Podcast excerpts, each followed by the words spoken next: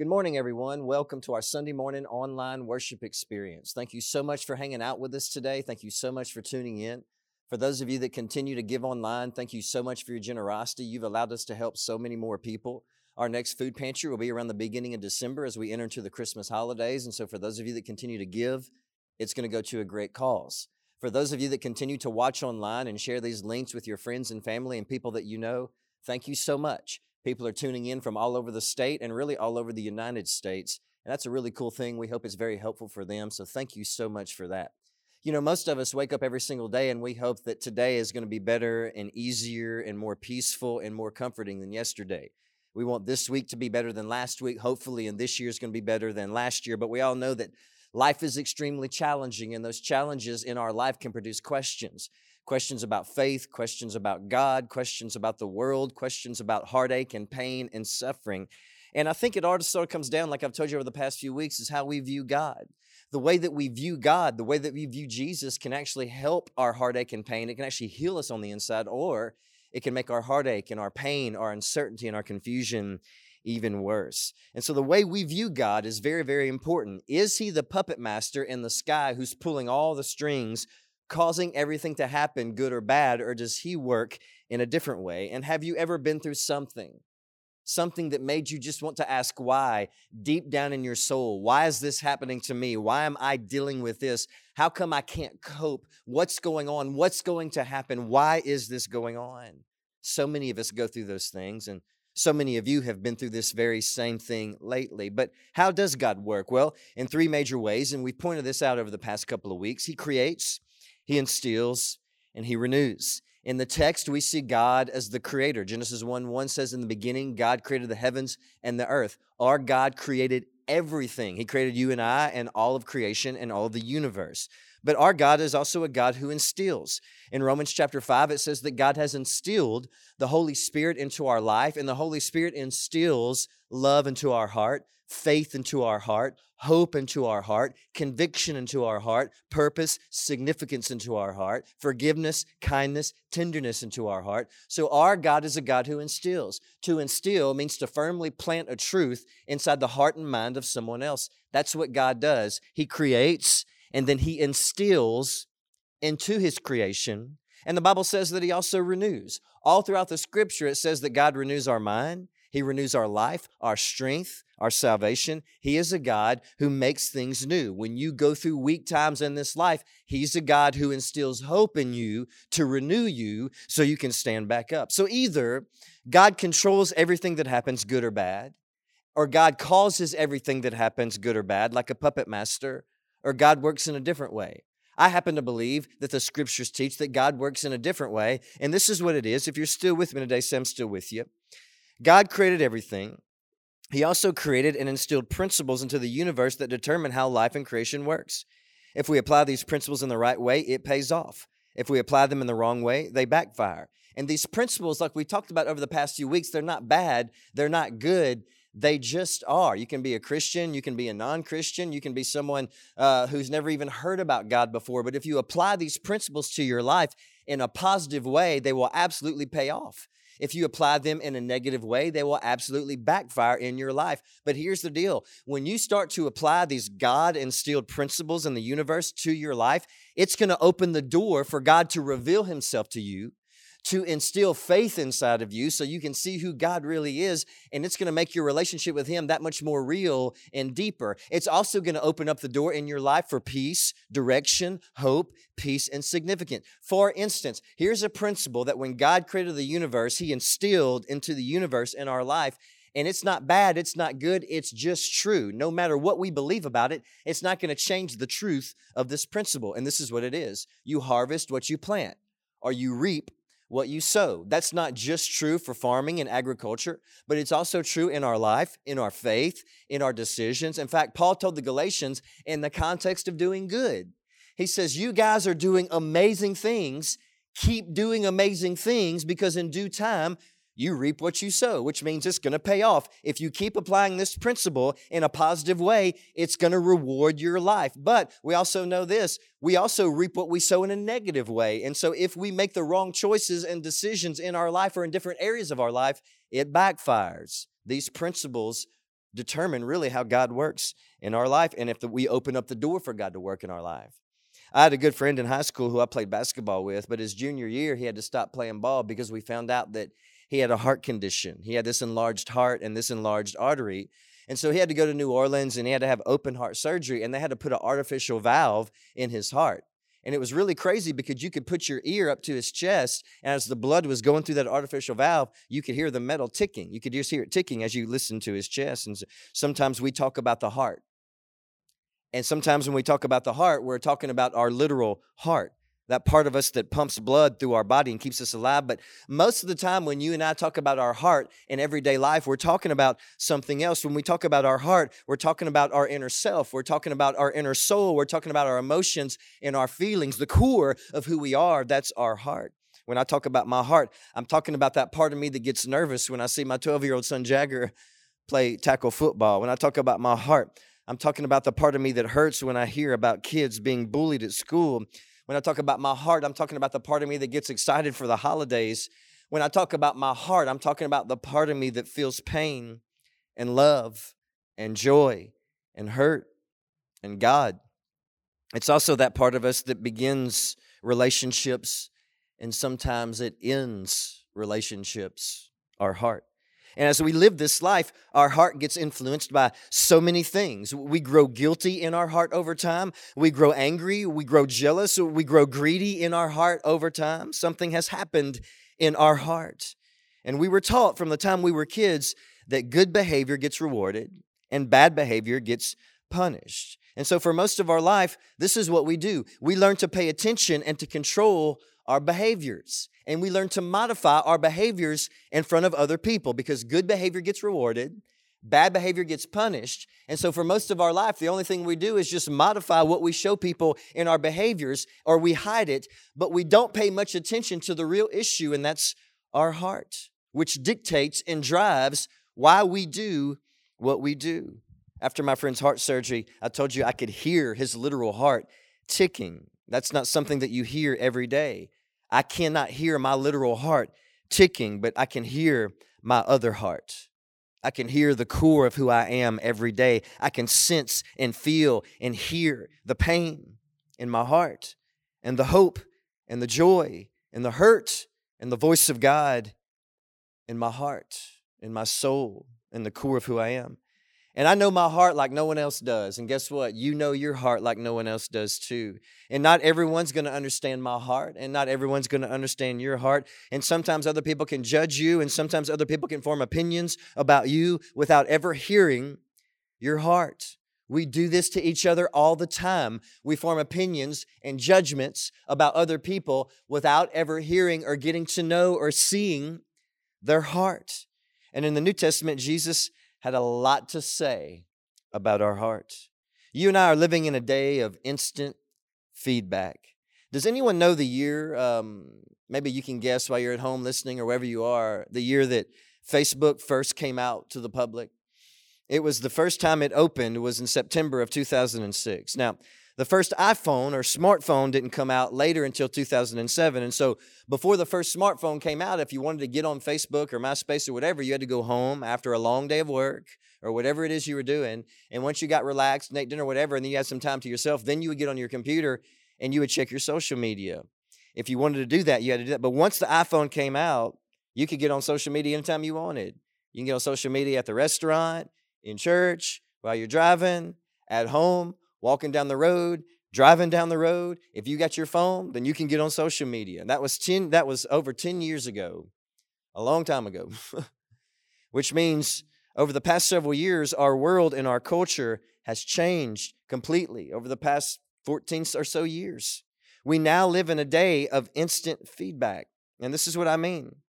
People post different aspects of their life on social media, like Facebook pictures of their family, pictures of their vacations, pictures of their house, statuses about their self, statuses about what's going on in their life, pictures about their food, their church, their favorite concert. But not only do people post pictures, they also post statuses like their favorite poem, notes from their sermon that they heard on Sunday that meant a lot to them, or rants about other people, opinions about politics or social issues, opinions about life, opinions about world events, reminders about social events, personal stuff, prayer requests, relationship stuff, and on and on. And when we post it, it goes out immediately into the social media world for everyone to see. And then you and I get instant feedback likes, dislikes, angry faces, comments, judgments, whatever, praise.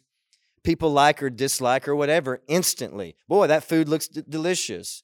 Man, y'all's pantry is empty. What can we bring? Stuff like that. And so now, whoever follows you on social media can instantly see your life.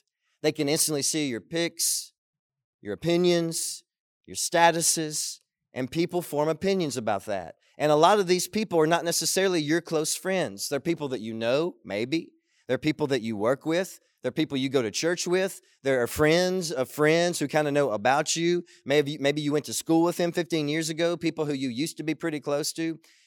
I got back on Facebook a few years ago just to sort of administrate the church account. It's not like a full blown Facebook account, but before, several years ago, in the early days of the Water's Edge, I had a full blown Facebook account and I had over 3,000 friends on it.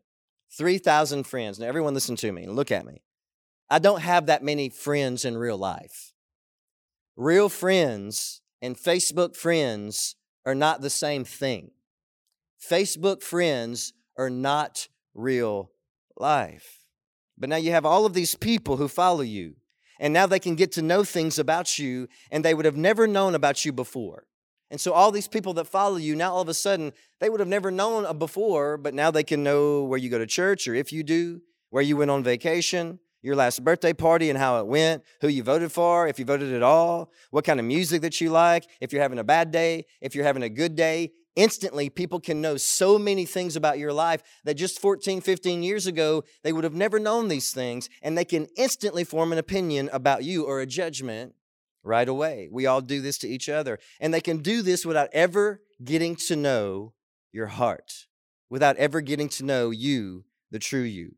We're living in a society now today due to social media of instant feedback, and this has just happened over the past 15 years, since 2007. Our world has completely changed, and it has caused a lot of division in our society. Because now, if you don't like or agree with what someone else puts on social media about life, about God, about church, about politics, about where they live, about beliefs, about opinions, about whatever, you can now form a judgment and an opinion about them. And you can do this without ever getting to know them and their heart. Now, let's rewind 14, 15 years, not too long ago. Let's go back to 2005, okay? Let's go back there.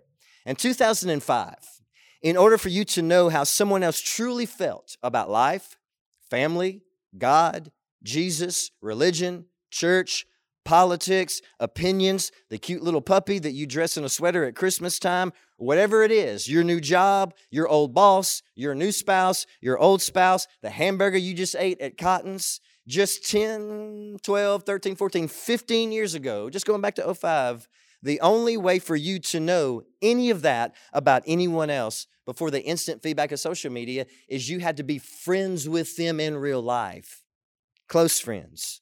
And notice this, notice this today.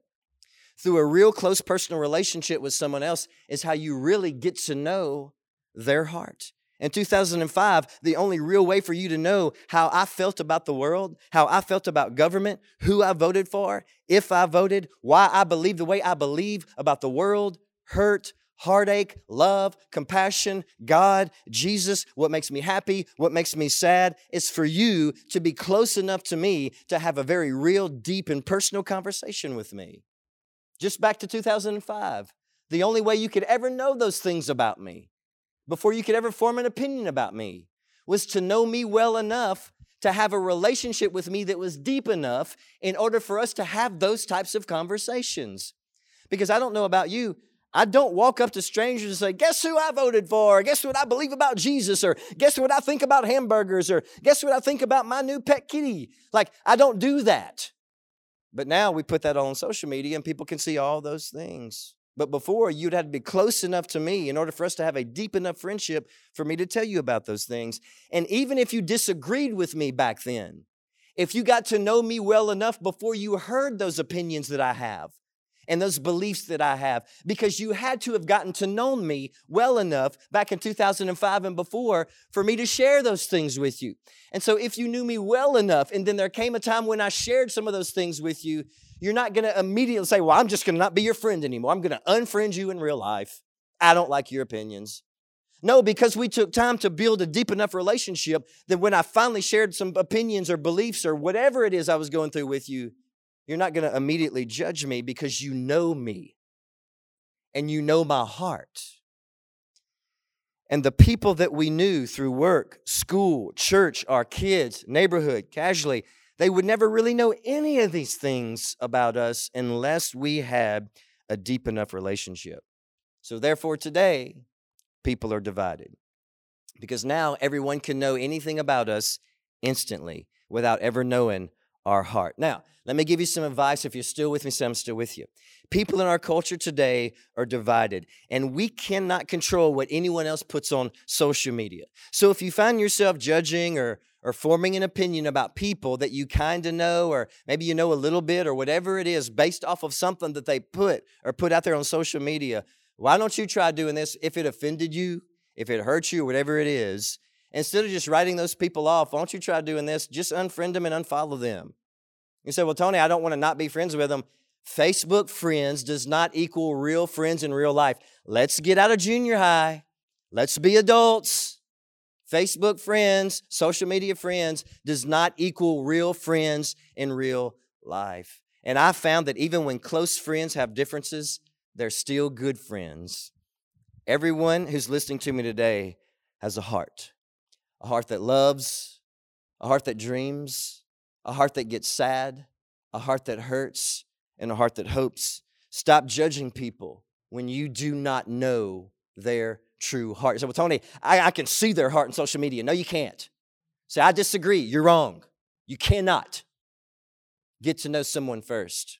Now, here's the thought maybe get to know your own heart first before you start casting judgments on other people, calling other people trash or, or ungodly or unholy or a clown or whatever it is. Maybe get to know your own heart first because in your own heart, there's a war, enemies, monsters, secrets. And if you do not deal with them, they can damage, and notice this today, if you're still with me, say, I'm still with you, your relationships, your character, and your faith. Your relationships, your character, and your faith. Now, our heart has enemies, and today we're going to start with some of these enemies, and then I'm going to give you some God instilled principles that'll help us overcome these enemies. It'll bring peace to our life, and open up the door for God to work in our life and success in our life, peace in our life, purpose, and hope in our life. And so, the first monster I want to talk to you about today in our heart is guilt. This is what guilt says guilt says, I owe you because I hurt you. And this practice uh, of guilt so many times just drags us down. But here's the deal there's this practice that can help us defeat guilt, and this is what it is. And this is the principle that God has instilled into the universe. He teaches us this in the scripture. But so many times we have guilt in our heart because we know I hurt you and so I may owe you. But the one thing that can conquer that monster in your heart is the principle of confession. James said this He says, Confess your sins, not just to God, but to each other. And so you know if you've hurt somebody and you have this guilt in your heart and you feel like I owe them something, the only thing you owe them is a confession. It's the truth. Just be very real with them, the person that you hurt. Another monster that we have in our heart is anger. Anger says, You owe me because you hurt me. Guilt says, I owe you because I hurt you. And the solution is confession. But anger says, You owe me because you hurt me. And the practice or the principle that helps us defeat anger is this. And God instilled this into the universe. This principle will open up the door for God to work in your life and peace in your life, and that's forgiveness. And forgiveness doesn't make people pay you back. Forgiveness lets it go. Forgiveness drops it. Forgiveness lets the other person rest on the inside while you don't hold over their head what you've done to them or what they've done to you, I mean. Forgiveness is when you don't make them pay you what you think they owe you. That's what forgiveness is.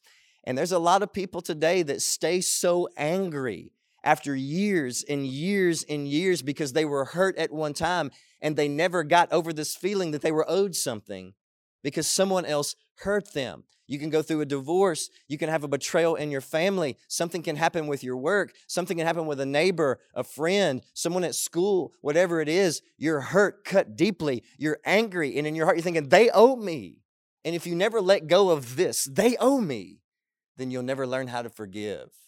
Let it go. So our heart has these enemies. The next enemy to hurt our heart is this, and notice this if you're still with me, I'm still with you. It's greed. And so if guilt says, I owe you, and anger says, you owe me, then what does greed say? People with greed in their heart are scared because greed wears a mask. Most people say, Yeah, I struggle with guilt and anger at times, but I'm not really greedy at all. In fact, I've never met anyone who's admitted, Hey, I'm greedy. In fact, I've, I've never had anyone walk up to me after church and say, Pastor Tony, pray for me. I'm a really greedy person. The reason greed wears a mask is because we like to hide our greed behind what we call good things. And so it wears a mask.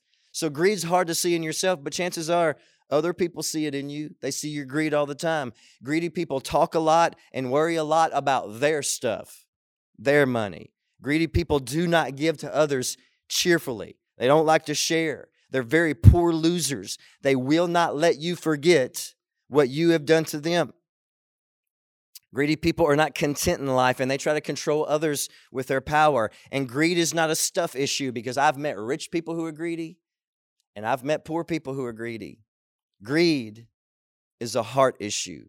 And so this is what greed actually says guilt says, I owe you, anger says, you owe me. But notice this this is what greed says. If you're still with me, so I'm still with you.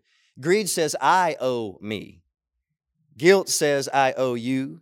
Anger says, you owe me. But my greed says now, I owe me. This is my life, my stuff, my money, my time, my hard work, my thoughts, my way, my feelings, my freedoms, mine. I had nothing growing up. I made this. I earned this. I worked hard for this. Me first. When you wake up in the morning, you think about you. When you go throughout the day, you think about you. When you lay down at night, you think about you. If you hurt someone else, and you see that they're hurting, all of a sudden you think about how their hurting's making you feel because you're greedy. It's me before you, me before others, me before needs, me before hunger, me before anyone. We're born greedy, and most of us die greedy. And when you die, your stuff is going to go to someone else. Notice what Jesus says in Luke chapter 12, verse 15. Then he said, Beware, guard against every kind of greed Life is not measured by how much you own. Why would Jesus say, guard your life against every kind of greed? Because this is why. Because greed is subtle, it's hard to see in yourself. And in the New Testament letters, Paul calls greed, check this out, an abomination to God. We have a lot of Christians and church people out there today. They love to talk about who they think are abominations. Oh, the Bible says this is an abomination. I've never heard those same people say, Man, I think I'm my greed's an abomination. But that's what the Bible says. It's hard to see in yourself. The greedy person thinks this, and remember this today. Notice this my stuff is my life. My stuff is my life.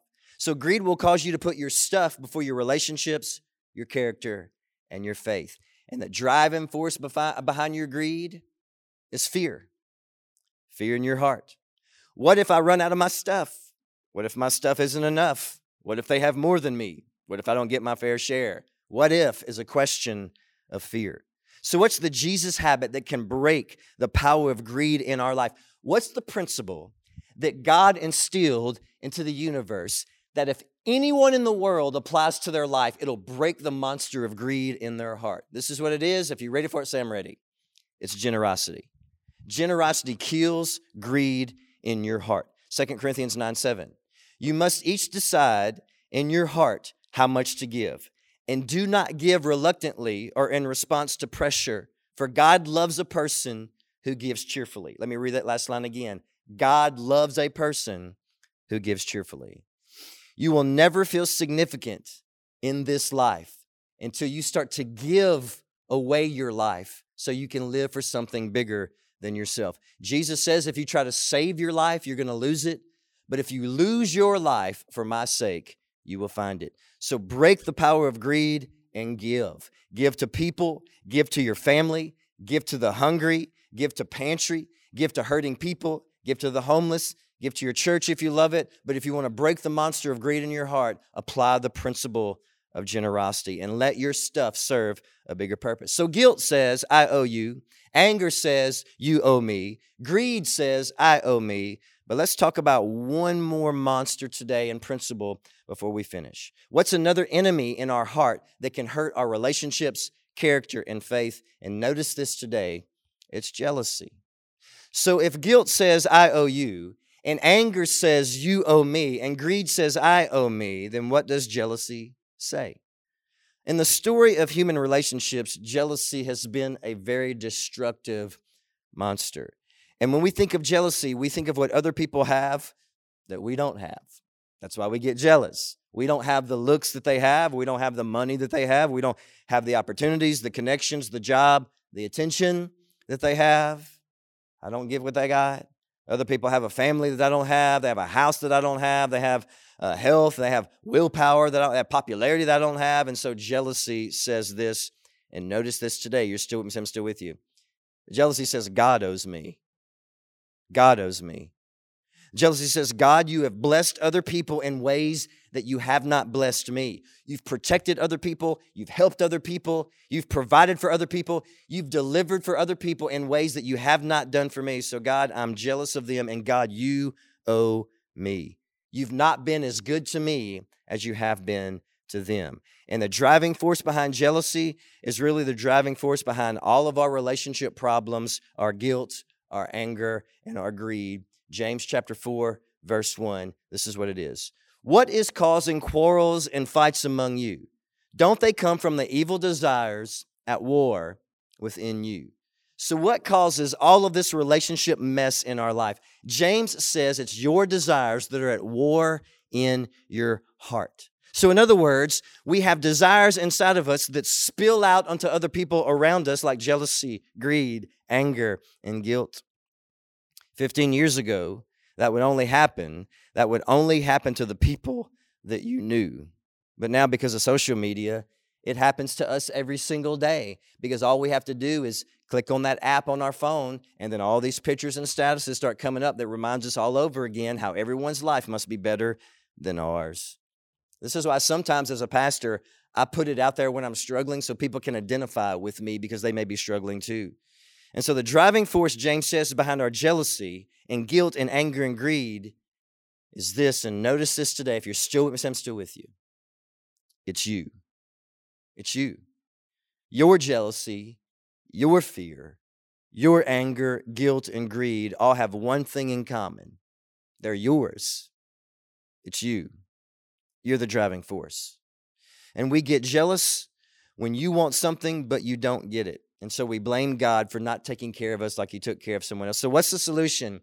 Here's the principle. Here's the principle that can break the power of jealousy in our life it's honesty.